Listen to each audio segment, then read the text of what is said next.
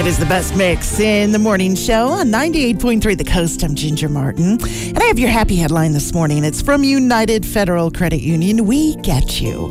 And it's no secret that there has been a shortage of lifeguards at pools and beaches over the past few years, not just here, but nationwide. And there's a great story that is actually coming out of it from Sycamore Township, Ohio, where Gail Rogers, a 66 year old grandmother, decided, you know what? I'm going to step up and remedy the lifeguard shortage problem right here in my own community. She said uh, back when she was a teenager, she took lifeguard training classes, passed the course, but she never became one. So she decided she wanted to do it this summer.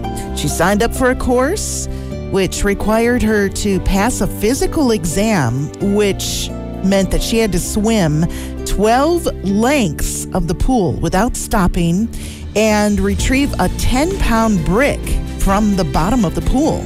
But she passed and now is a lifeguard at her local pool, saying, you know, it's been fun watching the kids playing with their parents and people enjoying the nice weather in the pool. It's been a lot better and more pleasant than I expected it to be. And that is today's happy headline from United Federal Credit Union. We get you from the coast.